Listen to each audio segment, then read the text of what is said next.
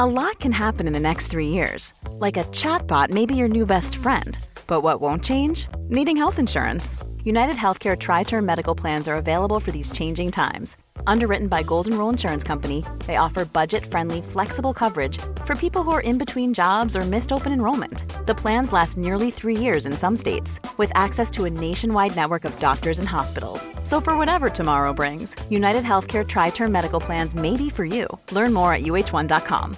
Ryan Reynolds here from Mint Mobile. With the price of just about everything going up during inflation, we thought we'd bring our prices down. So to help us, we brought in a reverse auctioneer, which is apparently a thing.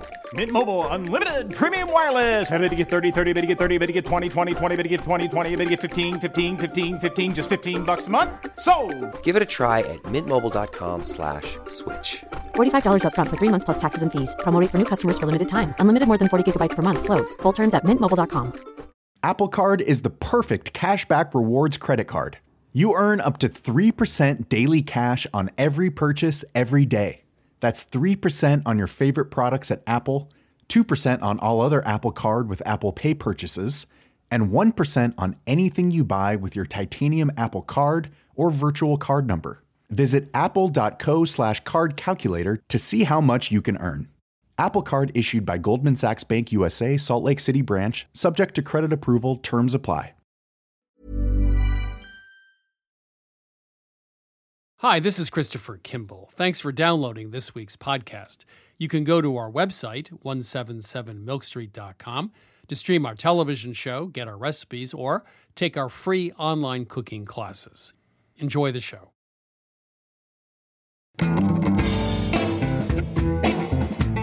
This is Milk Street Radio from PRX. I'm your host, Christopher Kimball. Okay, so here we are at Jok Som Pet and เอ่อชื่ออะไรครับแม่ครับ จรัสสี Jalatsi ครับ Jalatsi is going to show us how to make rice porridge. And this is a great way of using day old rice. Uh, you can use freshly cooked rice too, but the day old is great because it'll soak up the flavor of the soup as she makes it. That was Andy Ricker, chef owner of the Pok Pok restaurants and an expert in the cuisine of northern Thailand.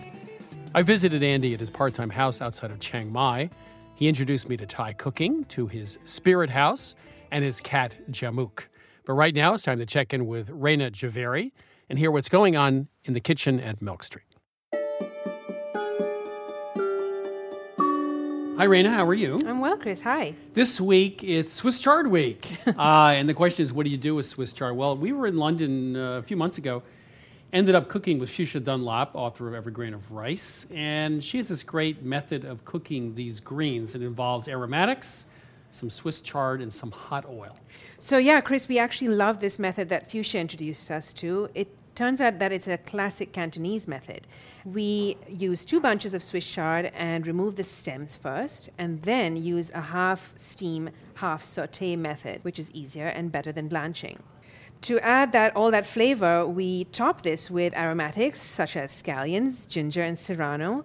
And then, this is important, we heat our oil till it's smoking hot. So, is this like the lousy six month old canola oil I've sitting in my pantry, or is this something different? First of all, you need to throw that out. Next, you need to get some grapeseed oil for this recipe. We use two tablespoons of grapeseed or vegetable oil, fresh. And in addition to that, we use one tablespoon of sesame oil in the same pan that we cook our greens in. And again, you want to make sure that oil is really smoking hot and then pour this directly over the aromatics in the bowl. And this is a toasted sesame oil, right?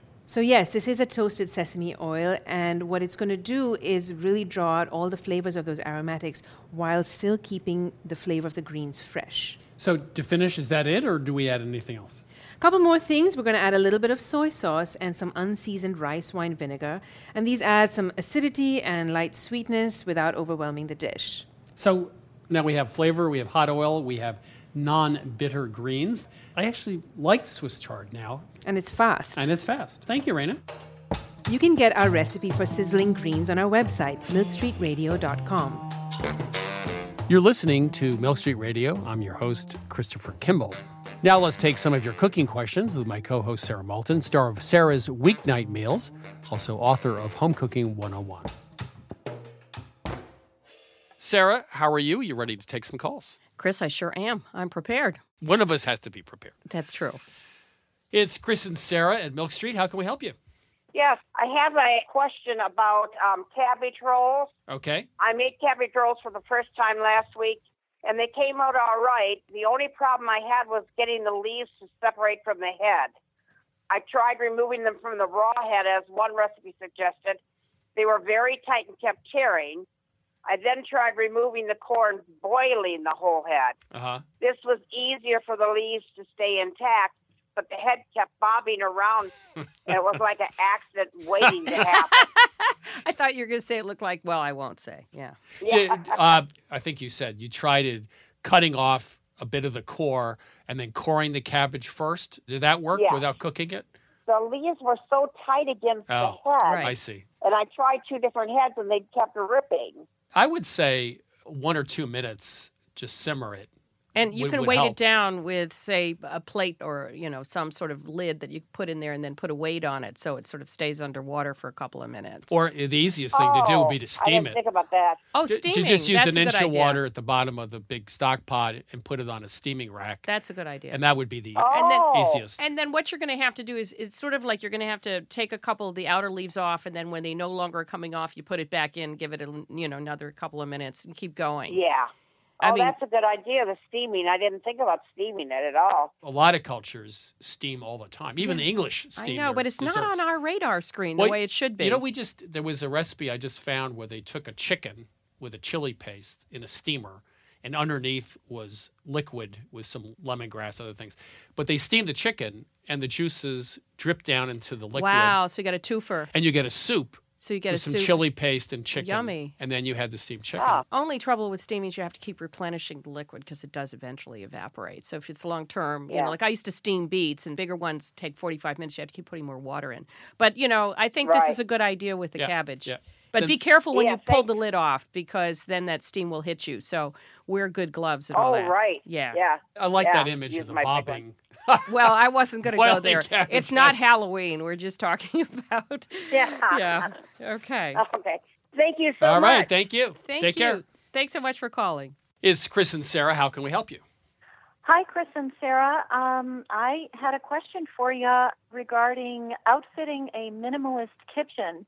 I have been thinking about this because I have friends who are downsizing. I have kids who are heading off to college and beyond. And everybody loves cooking, but we're thinking about simplifying. With that in mind, I just wondered what you might suggest for an ideally streamlined kitchen. So you're referring to equipment or you're referring to pantry? The first part of my question was equipment, but the second part of my question was pantry. First of all, who are we speaking to? Carolyn Monty, Okay. and I'm calling from Lincoln, Massachusetts. All right, Carolyn. So a 10 inch knife, chef's knife, and then mm-hmm. a serrated knife, a paring knife, and either a large saucepan or a stock pot. By the way, you can buy the world's cheapest stock pot, but the saucepan you should spend money. Right. Then I'd say 12 inch skillet. That's got to be the workhorse. And then mm-hmm. a smaller, like a 10 inch or an 8 inch for omelets or other things like that.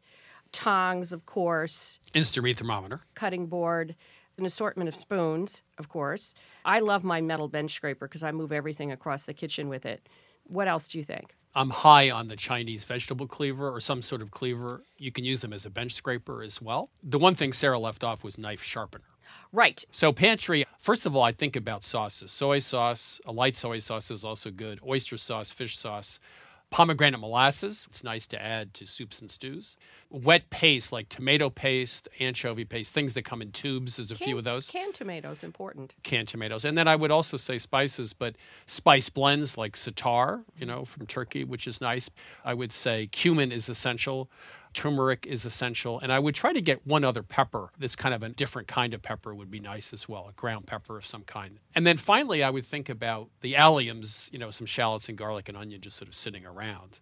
Uh, Sure. One great way is to mix spices with herbs or mix spices with onions and shallots. You see a lot of cultures mix them up and use them as a flavoring. So you can mix and match with those things. We also have to throw in pasta and dried grains and canned beans because those are things you can reach for in a pinch and, you know, make a meal. Plus oils and vinegars. I have a very small kitchen now, relatively speaking, and I like it more It's easier to cook in. I don't have to walk around the perimeter to find things. No, so I'm all for small. Yeah, no, and then you can find everything. It has You to be strategically everything. placed.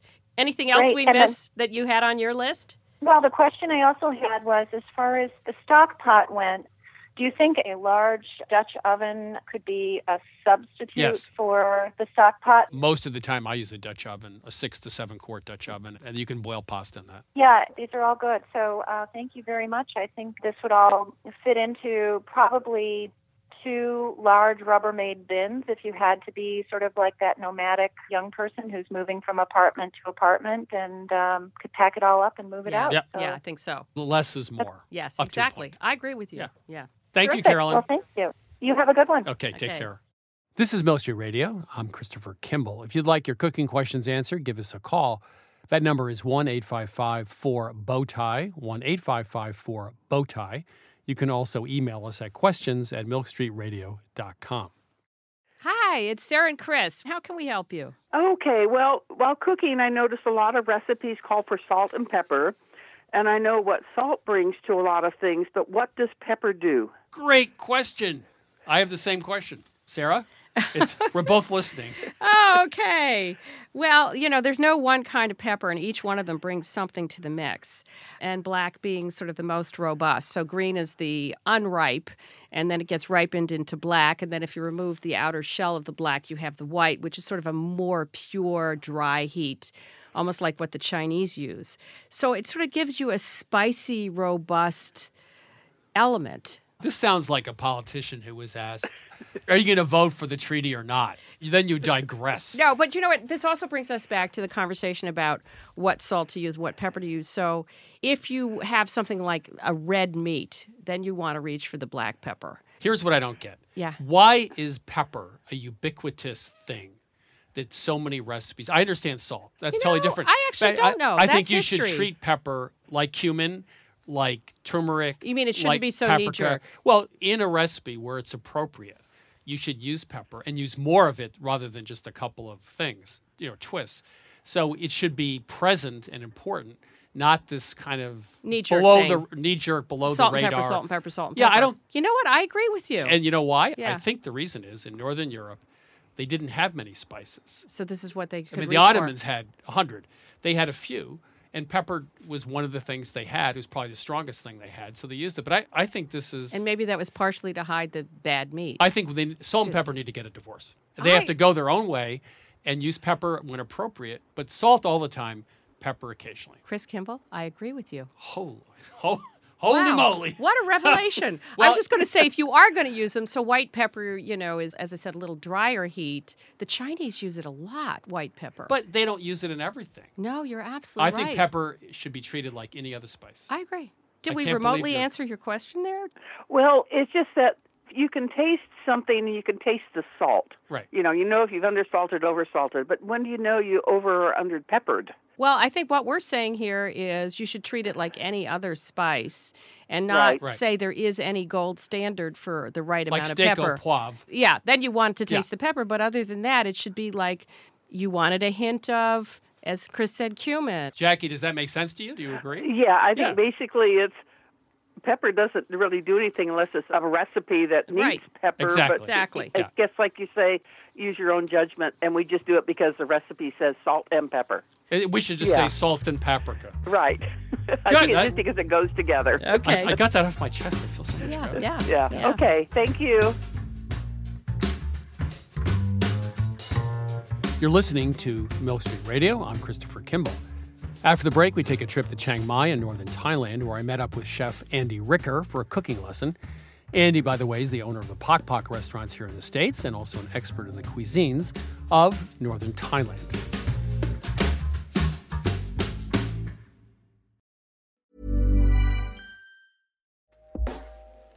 Hey everyone, I've been on the go recently Phoenix, Kansas City, Chicago. If you're like me and have a home but aren't always at home, you have an Airbnb. Hosting your home or a spare room is a very practical side hustle. If you live in a big game town, you can Airbnb your place for fans to stay in. Your home might be worth more than you think. Find out how much at airbnb.com/slash host. A lot can happen in the next three years. Like a chatbot may be your new best friend. But what won't change? Needing health insurance. United Healthcare Tri Term Medical Plans are available for these changing times. Underwritten by Golden Rule Insurance Company, they offer budget friendly, flexible coverage for people who are in between jobs or missed open enrollment. The plans last nearly three years in some states, with access to a nationwide network of doctors and hospitals. So, for whatever tomorrow brings, United Healthcare Tri Term Medical Plans may be for you. Learn more at uh1.com. You know, wonderful pistachios have become my go to snack. Now, I could list all the health benefits. They're a good source of protein, fiber, and unsaturated fats, but for me, flavor comes first, and that's why it's pistachios, not peanuts, in our household. Wonderful pistachios come in a variety of flavors and sizes, including sea salt and vinegar, chili roasted, and smoke barbecue. Check out wonderfulpistachios.com to learn more. That's wonderfulpistachios.com. This is Milk Street Radio. I'm Christopher Kimball.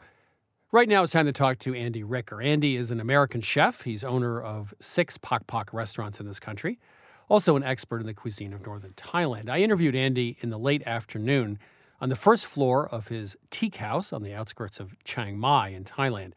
I started by asking Andy about the house and how Thai architecture is quite different than what we have here in the United States. This cool house. So, why don't you describe construction method for a house like this? Sure. So this is a typical uh, Thai-style house. It's built on columns, raised up, at least the front part of the house. Uh, this is built out of teak. It's a, it's a salvaged wood from an old rice barn. The way that it's built is so that you do a lot of your living outside here. Down below the house, you get shelter and it's cool and dry. And it's all open. And it's open all the way around. So this is typically where people would hang out during the day, have their social life, friends come over and talk. The upstairs is really for sleeping, more or less, and most of life happens outside. Cooking happens outside, uh, usually a small kitchen either kind of to the side of the house, in back of the house, or in this case, we've built one kind of underneath the house to the side. So this, you said this is in a very large valley, surrounded not entirely, but on three sides by mountains, I guess. Yeah. In Burma is 150 miles from here. yeah, something like that. Not not that not that far away really. Uh, if you, you if you head due west from here, you get to Burma pretty quick.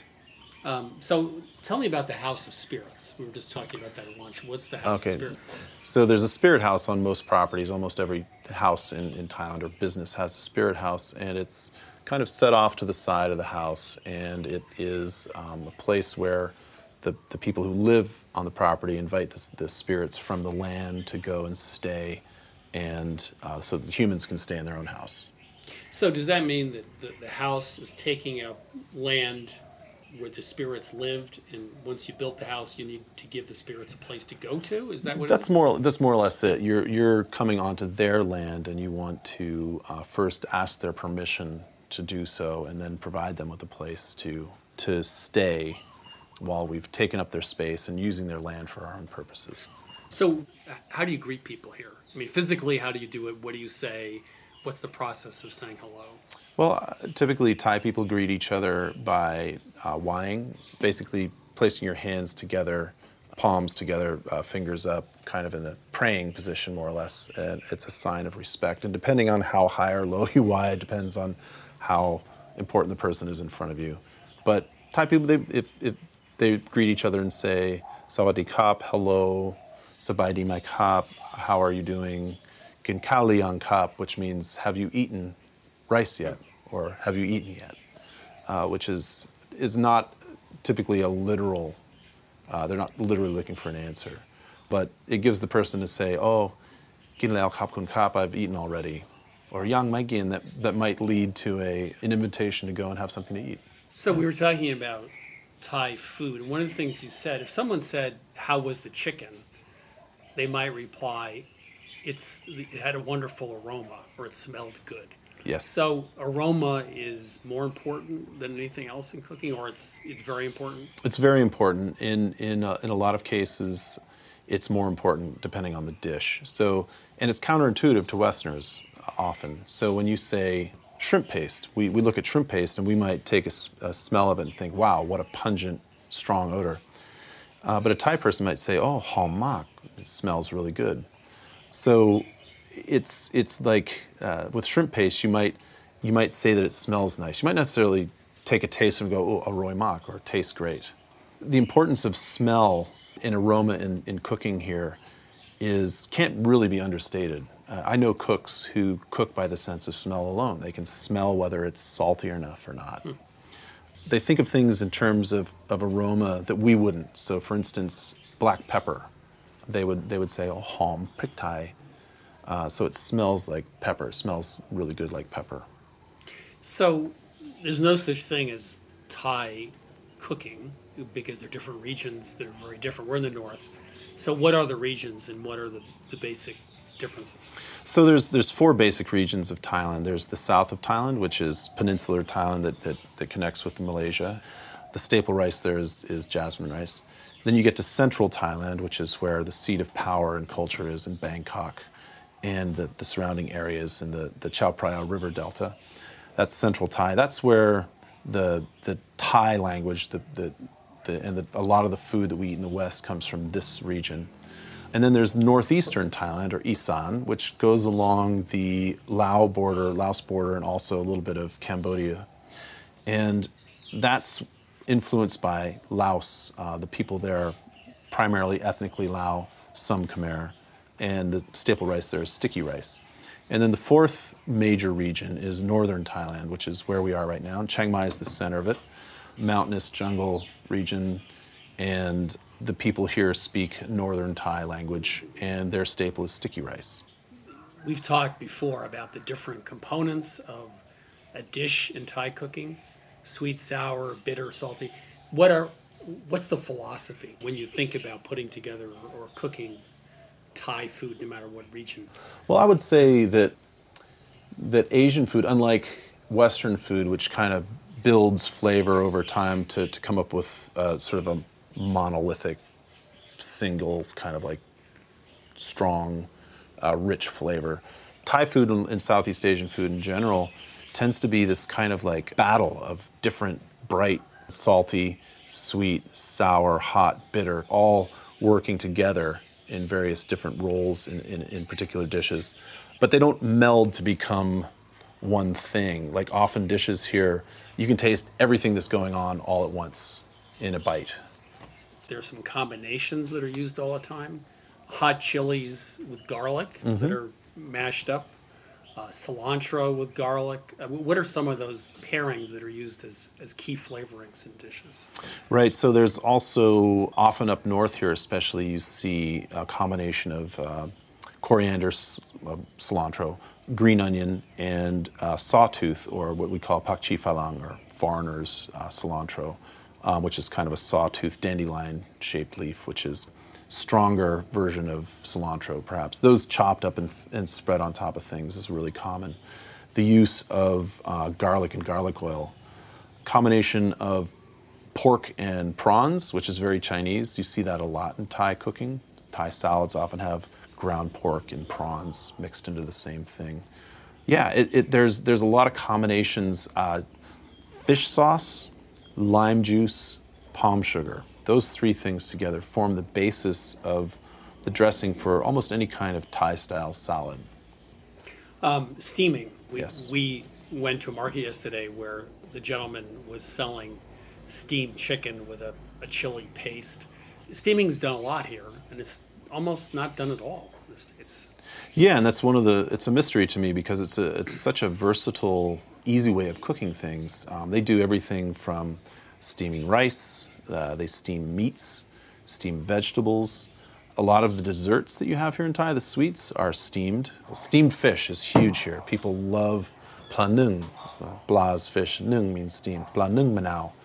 A classic Thai dish is a whole fish, typically like a striped bass, that's been scored down the side, and you make a uh, a mixture of uh, cilantro root, garlic, green chilies, lime, uh, maybe some fish sauce, a little bit of sugar, and you pour that on top of the fish, put it into the steamer, let it steam for 15 minutes or so until the fish is completely done. And the, the steam kind of drips down onto the plate that the fish is on and combines with the fish sauce, lime juice, coriander root, uh, a little bit of sugar, maybe some white pepper, and makes a sauce that the the, sis, the fish is now sitting in, and it's delicious. Uh, eggs. You often cook them in very hot oil in a wok. Mhm. So, what are a couple of those? So there's uh, kai dao, which is uh, mean kai means egg, dao means star. So the Thai people look at this egg frying in a wok and they think it looks like a star. And I love this way of frying an egg because you get this nice crispy brown part of the, the egg white, and then the yolk stays nice and molten. And then the other thing that we did was kai jio, which is a basically more or less a deep fried omelet. You pour the egg slowly into very hot oil until it puffs up. Um, but there's a lot of other ways to do eggs too that uh, that you can steam them, as we saw at um, the other day, to make a really beautiful, simple custard. Uh, you can just pour hot water on an egg and let it sit for five or ten minutes, and crack it, and it's it's poached slash coddled in the shell. So yesterday we were at a, a chicken place, and the two things that were interesting was they used the uh, coals, the, the cold ash from the day before, on top of the live coals, so there were no flare-ups, and I guess it moderated the heat. I mean, I've never seen that before. That was really interesting. Right. So, um, you know, over the years, I've really uh, spent a lot of time watching the way people grill here and the way they use charcoal. And we, we use charcoal uh, at the restaurant a lot. It's, it's kind of really important to our menu to have uh, ch- cooking on charcoal. And what I've noticed here, and if you look at other cultures as well, people who are really into grilling tend to build a fire and then maintain the fire in whatever way they do. And then they, by changing the height of the grill off the fire, that's how they determine how fast or slow something cooks. So they make this big bed of sort of radiant heat from the charcoal, and then they just kind of raise or lower the grill a little bit. Or, as you saw with the chicken guy, he literally uses the chickens that are clamped with, with uh, bamboo sticks to raise or lower the chicken so that he can cook the breast longer or the legs longer or the side of the chicken longer. Um, but it's all about varying the height of the, the thing you're cooking relative to the charcoal rather than trying to regulate the heat of the, of the fire itself. So, give me a couple examples of things that have happened to you or experiences in Thailand that really would never happen back in the States. Yeah. Um, so going into a market, right? Uh, this is something that's really uniquely Thai. Uh, you go into a country like we did this morning. Uh, we went to the local market. It's just a little, like a little tiny wet market that, that serves the, the, the small community around here. And And you said it opens at 4:30 or something. yeah, it opens at 4:30 in the morning. By 7:30, it's done. Eight o'clock, you, you, it, you wouldn't even know that it, that it had happened. You know, we went there to buy a few things, some vegetables, a little bit of pork, a little bit of chicken, that kind of thing. And you know, as soon as we walk in, all heads perk up, and people are kind of talking to each other across the aisle. They're talking to you. Where do you live? Where did you come from? I speak Thai, and then people start laughing, and and then then there's like this kind of like everybody's talking. It's a very friendly, open place, and, and um, especially in northern Thailand, people are generous with their time and their uh, their knowledge, and and that's not really something you see as much in the United States. We tend to stay in our own houses. We go to the coffee shop. We get in front of our computers and kind of stay with our friends. And you go to the market here, and everybody's wide open, yelling at each other across the market. And, you know, it's it's a very open, fun place. The, the king died uh, not too long ago, Yeah.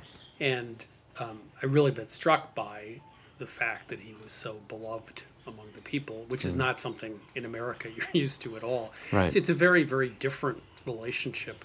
So could you just talk about that? I mean, people, you know, are in mourning still a Yes. long time after. Right. Uh, and, and for us, it's it's kind of it's, it's something that's quite different. Mm. W- Well, what you have to remember is that most of the people who are living today in Thailand have only known one king their whole life.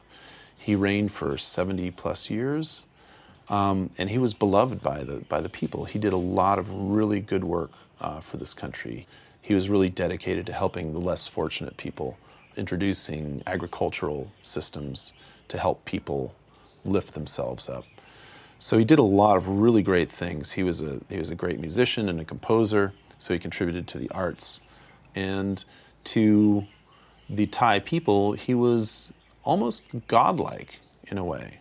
So when he passed away, even though people knew it was coming, uh, it was still a, a huge. It's a huge shock, and the official mourning period was 30 days, but really, it's it's going to be a year of mourning, and then he'll be remembered forever. Like he's going to go down in in Thai history. People will keep that picture of the king on their wall. So w- when you first came here 30 years ago, was there one moment when you knew you were going to be coming back a lot? Did something happen, or was it just gradual? I think it was gradual, but I had I had like a couple of moments where you, you know when you when you travel by yourself and you can't speak a language and you're in this strange culture, uh, you can feel pretty isolated and pretty left out of things. And and if you're if you're not a, a real outgoing kind of personality, it can be a little daunting and un, unwelcoming. So I had to take a bus from Koh Tao, southern Thailand, all the way to Bangkok because I lost a contact lens and the one I needed wasn't in the nearest town. So I had to go to Bangkok on the local bus. And I had no money, I was a backpacker.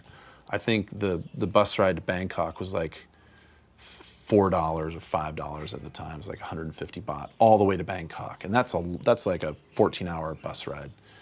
Uh, but it was the local bus, so you're in these bench seats with like three or four people across, and the folks who were on the bus were like construction workers, local folks. Nobody spoke English at all, including the driver. Uh, but there were a couple of fishermen sitting next to me who had a bottle of rice whiskey and a bottle of Lipovitan, which is an energy drink. And they said, hey, you know, they, they kind of motioned for me to come over, gave me a few shots. And, you know, 20 minutes later, after six more shots, we were best buddies. And I, I, couldn't say anything except for thank you, kun kap, kap kun kap, kap kun kap. And uh, at some point, somebody like uh, waved the, the, uh, the bus driver down and said, you know, said something. And, and, and people kind of got up and started filing, like the guys I was with started filing off the bus. And I was like, oh, I got, I to go to the bathroom. So I like ran off the bus with them took a leak on next to the bus, and the and the bus erupted in laughter. we we all like stumbled drunk back onto the bus, and people were laughing, and it was just you know it was it was a really great moment. Like I was an outsider, they didn't know me, I didn't know them, but we were having a fun moment. And you know if you can have that kind of experience in a situation where you don't know the language, you don't know the people, you know that that's something that makes you feel welcome. That was Andy Ricker. I visited Andy at his house near Chiang Mai in northern Thailand. Thai cooking is not subtle. Unlike French cooking, one starts with simple ingredients rice, chicken, greens, or perhaps pork, and then one employs a wide array of strong flavorings to make the dish chilies, galangal, lime leaves, shallot, garlic, shrimp paste, etc. Now, this redefines fast food since flavor is not dependent on time. You actually start with big flavors, you don't need time and heat to develop them. That's why one travels. Other people halfway across the world often know something that you don't. I just wish that I had visited Thailand sooner. You're listening to Christopher Kimball's Milk Street Radio. Right now it's time to talk to New Yorker writer Adam Gopnik, who discusses how we can endure dark times by cooking, eating, and sharing food. Adam, how are you? I'm all right. Christopher, how are you? that doesn't sound promising. All right. These are, hmm. in many respects, kind of gloomy or easily shaken days. And in fact, that's exactly what I wanted to talk to you about, Christopher, and that is the relationship of cooking and catastrophe, how we put those two things together. Now, of course, we have food catastrophes locally in the kitchen all the time, right? The souffle that doesn't rise, the béarnaise sauce that won't quite knit, all of those things. But I, I had in mind a different kind of catastrophe, I got to thinking about how it is and why it is that eating is so closely related to mourning, why eating is so closely related to sorrow. You know, it's an interesting thing. I'm sure you've thought about this, Chris, that in every culture that I'm aware of, we use food, it's true, and we celebrate food for moments when life seems positive. We have wedding feasts, and we have birthday feasts, and we have christening feasts, and so on. But we also have an intimate relationship with food when we are in despair, when we are desperate. It's fascinating, isn't it, that every culture has a funeral meal. The first thing we do when the worst thing happens, when someone close to us dies, is gather people around us and start eating. I would assume that's because one wants to immediately go to something normal and social, right? I think that's right, and that's exactly what I've been thinking about. I've been through, you know, several. When I say catastrophes, of course, I don't mean the apocalyptic ones that blow up the world, but keen disappointments, shocking events, public difficulties of all kinds. And what always is astonishing to me is how quickly people coalesce to eat. Now, one theory of why people come together to eat at moments of high stress or intense mourning is, of course, that eh, there's comfort in it. You know, we've talked in the past about comfort food and the ins and outs of comfort food and what that means. And that's one theory of it. You know, Elizabeth Luard, in her wonderful book, Sacred Food, talks about all of the ways that people celebrate or take in funerals around the world. And she points out that there's a kind of eerie similarity among the ways people do it. The things from culture to culture that seem most closely associated with meals of mourning and remembrance are, first of all, roasted meats. And secondly, things that are shaped like um, heavenly objects, like the sun and stars. Think of how many round breads we associate again and again with wakes and kaddishes. Um, it seems to be a deep human association between the look of the heavens and the things that you eat in times of mourning. So that's one way of thinking about uh, mourning food. It's one way of thinking about uh, what we eat when we're sad, is that we eat a certain number of things that we find comforting. But I think that it's even more important that not so much the special ritual nature of the foods we choose to eat, it's exactly the sameness of things that we want to assert. More than any other part of our life, eating with our friends and with our family enforces the chronic nature of our human lives that the earth turns round, the sun comes up, and we will always be hungry again. And so every time that we come together for a wake or a kaddish or an improvised mourning uh, after a political event, whatever it might be, we are asserting not so much the specialness of the comfort that we seek, we're asserting the absolute normality of the time that we're in. So in, instead of saying life goes on, the table goes on. Yes, exactly, Chris. And that those two things are so closely allied that they often mean exactly the same thing. You know, I think about my first memory of eating in a time of pain goes all the way back to the assassination of John Kennedy, which took place when I was about seven years old. I don't know, are you old enough to remember it clearly? I remember exactly. I heard it right after uh, lunch hour. I was in elementary school and I was 13 at the time, I think. Yeah, the school was called together and uh, the head of the school uh, talked to us. I remember too, I was a little bit younger, but like all of us, it was the first public event that stands out for me. And of course, as you remember, one of the things that made it so strange as a time of national mourning is that it immediately preceded Thanksgiving. And I remember it was one of my keenest memories of the nature of loss and the meaning of loss that we both had to celebrate Thanksgiving, my family did, and at the same time, we couldn't celebrate Thanksgiving. And I remember being struck by the sense that my mother and my grandmother preparing the Thanksgiving feast meant that they were tied to a clock that would turn inevitably, that there was no option of canceling the Thanksgiving feast, that it automatically became a kind of feast for mourning for the dead president by the very fact of its compulsory nature. If that makes any sense to you, Christopher, that we were bound to have the Thanksgiving feast, and the feast, in a sense, would find its own level by the feelings that we brought to it. And I've been struck by that again and again in my own experience of public mourning. I remember being so struck on the day of 9 11 when I was downtown in lower Manhattan right after the plane struck. And I walked all the way home to our house on 88th Street.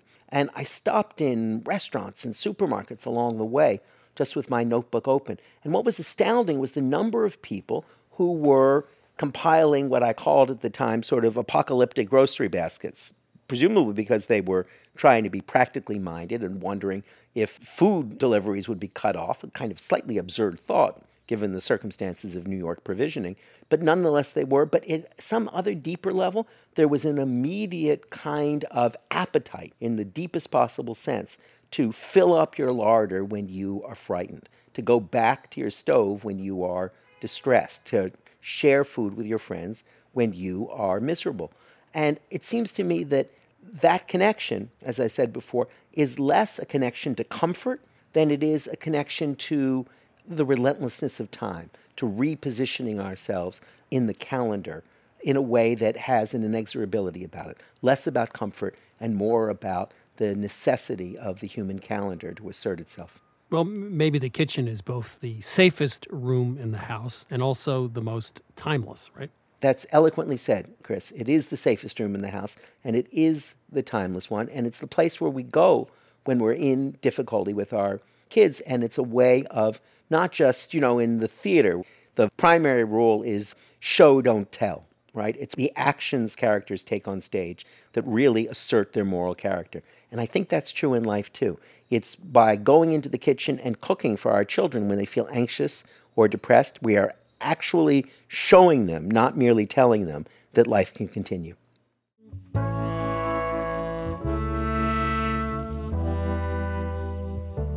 That was Adam Gopnik, a regular contributor to The New Yorker. This is Milk Street Radio. I'm your host, Christopher Kimball. After the break, Dan Pashman tells us his New Year's resolution. It has something to do with pajamas, late nights, and something whipped.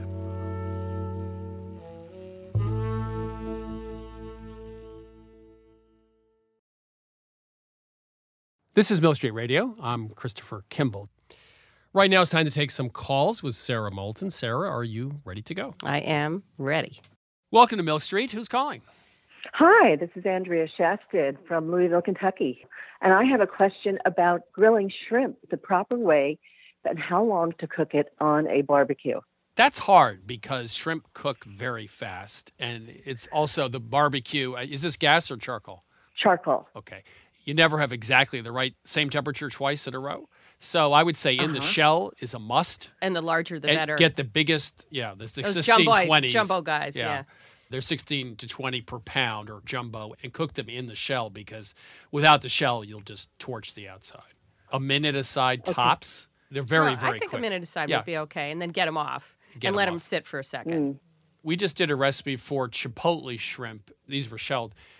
We put raw shrimp in a hot sauce off the heat and let them cook in the And they sauce. did. And that's how fast they Yeah, you know what it is? They don't have any connective tissue, and they don't have any fat running Right. through them, so there's sort of no protection. It's just like it goes right to the protein, and it just cooks so quickly it can get tough. Mm. I feel like Well, we told you and I- terrible news. You sound sad.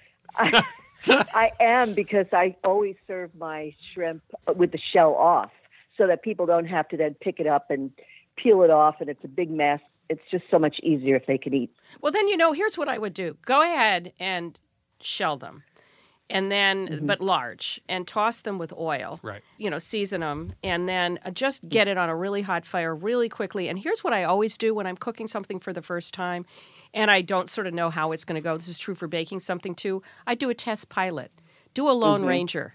And give him or her 30 seconds on each side, and then take it off and give it a you know another 30 seconds or so to cool, and then cut into it and see if it's cooked all the way through, and sort of But, but I would also use a fish or vegetable basket yeah. because turning Is- 15 or 20 shrimp, is- you'll never yes, get it right. So, that- do you use a basket of some kind when you grill? No, I put them on a skewer. They twist when you lift them up, so double skewers. Um, And what kind of oil? whatever Any you kind. like. N- Olive not oil, olive, stuff? no. Okay. I would use canola. Not olive oil. It has a low smoke safflower. point. Yeah.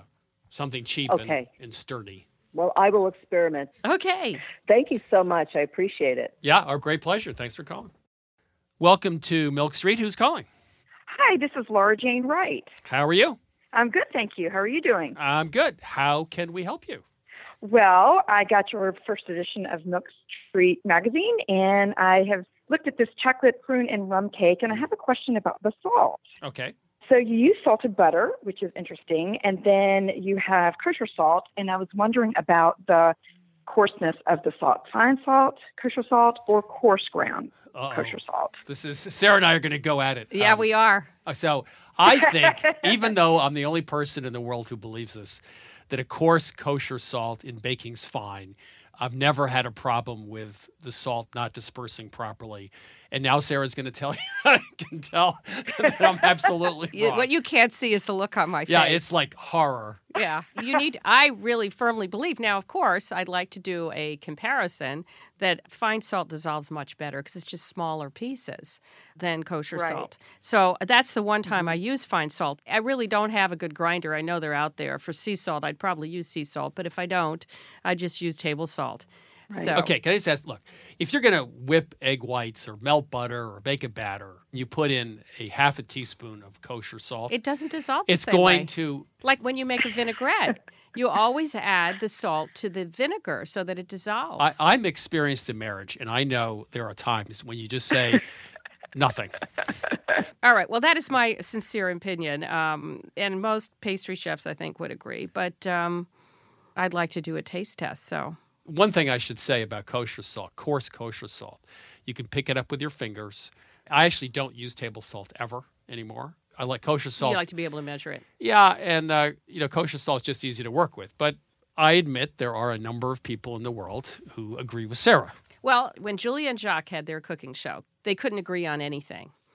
And uh, so th- it was very funny because at that point, each of them had been cooking for like 60 years. And if between the two of them with 120 years experience, they couldn't agree on anything, you makes you wonder, is there any definitive answer to anything? But they couldn't even agree on salt and pepper. They had his and hers. Who used what? She had black pepper for most things, white pepper for white things, Right. kosher salt for meat, and fine salt for baking. He had kosher salt and black pepper. Good. f- Ha, yes. Go Jacques. Go Jacques. That's what you're saying. Yes, go anyway, Jacques. I, I, so that's just one girl's opinion, but that is what I think. Okay. Well, we agreed to Disagree. kind of disagree. Okay. So there you go. All right. Well, Laura, thank you for calling. Thank you so much. Bye bye. Take care. This is Milk Street Radio. I'm Christopher Kimball. If you'd like your cooking questions answered, please give us a ring. The number is 1 855 4 Bowtie. One more time 1 855 4 Bowtie. You can also email us at questions at milkstreetradio.com. You can also find our shows on iTunes, Stitcher, and TuneIn, or at our own website, which is milkstreetradio.com. Right now it's time for this week's Milk Street Basic. This week's Milk Street Basic is all about how to use vegetable juice instead of water in cooking. You know, lots of French chefs like Jean Georges Van Vongerichten are actually well known for their Michelin stars, but also they like to use vegetable juice instead of water as a base for cooking rice and grains. Now, here at Milk Street, we love carrot juice. It's available at most supermarkets. And we use it instead of water for rice, quinoa, or even bulgur. That's this week's Milk Street Basic. This is Milk Street Radio. I'm Christopher Kimball. Dan Pashman is the voice behind the Sporkful podcast, and he's also a regular Milk Street contributor. Dan, how are you? I'm doing well, Chris. Thanks. I'm not even going to ask what's on your mind this week because I just have no idea. Well, it's probably something that's been on your mind recently, and it's the new year. It's time for New Year's resolutions, Chris.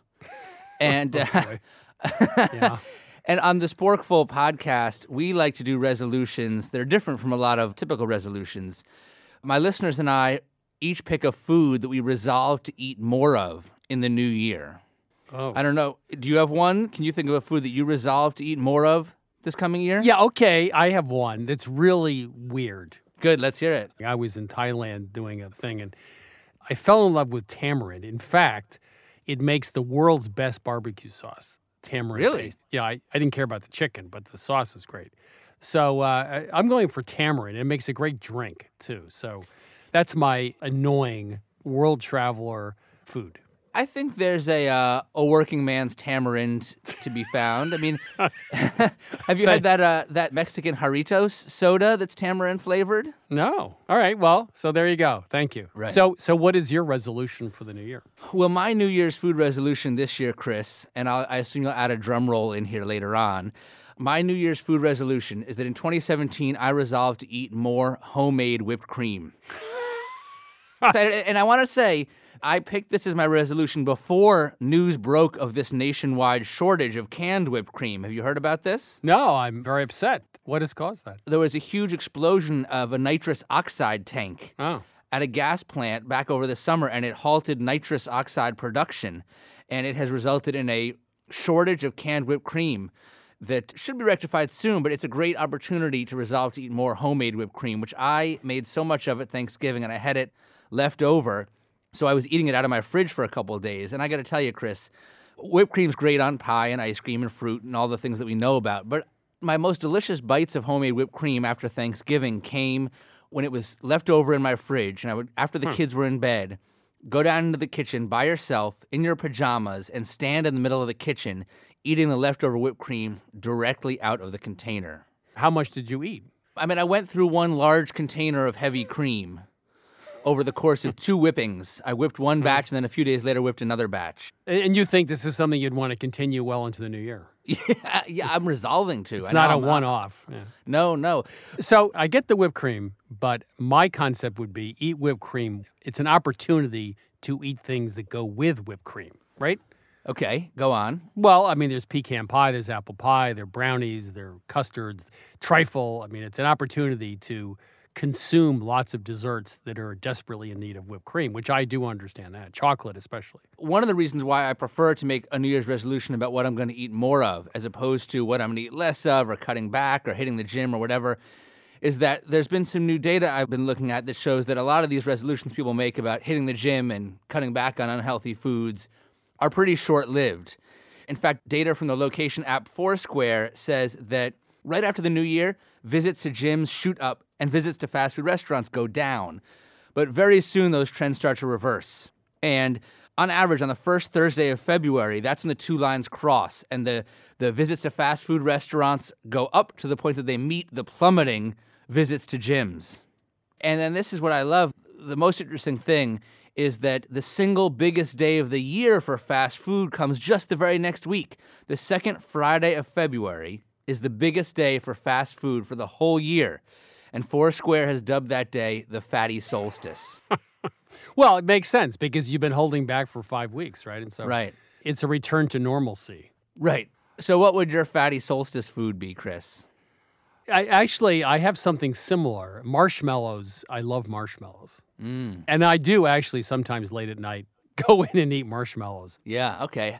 Have you ever tried whipped cream on your marshmallows? I could, Yeah, I, I, pr- probably not, probably not. So I'm going to eat more tamarind. You're going to eat more whipped cream. Homemade whipped cream, yes. Since you're starting out with fatty, maybe your curve will go the opposite way. That's right. Maybe by the end of the year, I'll be drinking tamarind soda with you. And working out at the gym. Dan Pashman, thank you for uh, your New Year's resolution for 2017. Thank you. Thanks, Chris. Happy New Year. That was Dan Pashman from the Sporkful podcast. On today's show, I visited Andy Ricker in northern Thailand, and I did have a final thought. You know, when I arrived at Chiang Mai Airport, I was met by Nok. She's the charming local fixer who greeted me in the wai fashion hands or chin high in a prayer like gesture.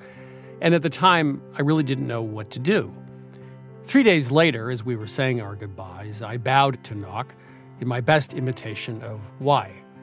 Now, I had learned something, just a gesture, but enough to remind me that I was bringing back something precious from Thailand, something old and something new.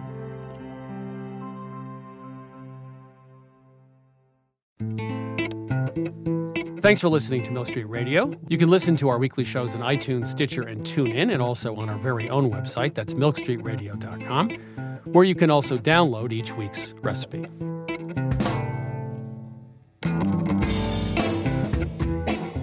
Christopher Kimball's Milk Street Radio is produced by Milk Street in association with WGBH. Executive producers Melissa Baldino and Stephanie Stender. Producer Amy Padula. Production assistant Carly Helmetag. Senior audio engineer Douglas Sugars. Senior audio editor Melissa Allison with help from Vicki Merrick and Sydney Lewis. Audio mixing by Jay Allison at Atlantic Public Media. Production help Debbie Paddock. Theme music by Toubab Krewe. Additional music by George Brandl Egloff. Christopher Kimball's Milk Street Radio is distributed by PRX.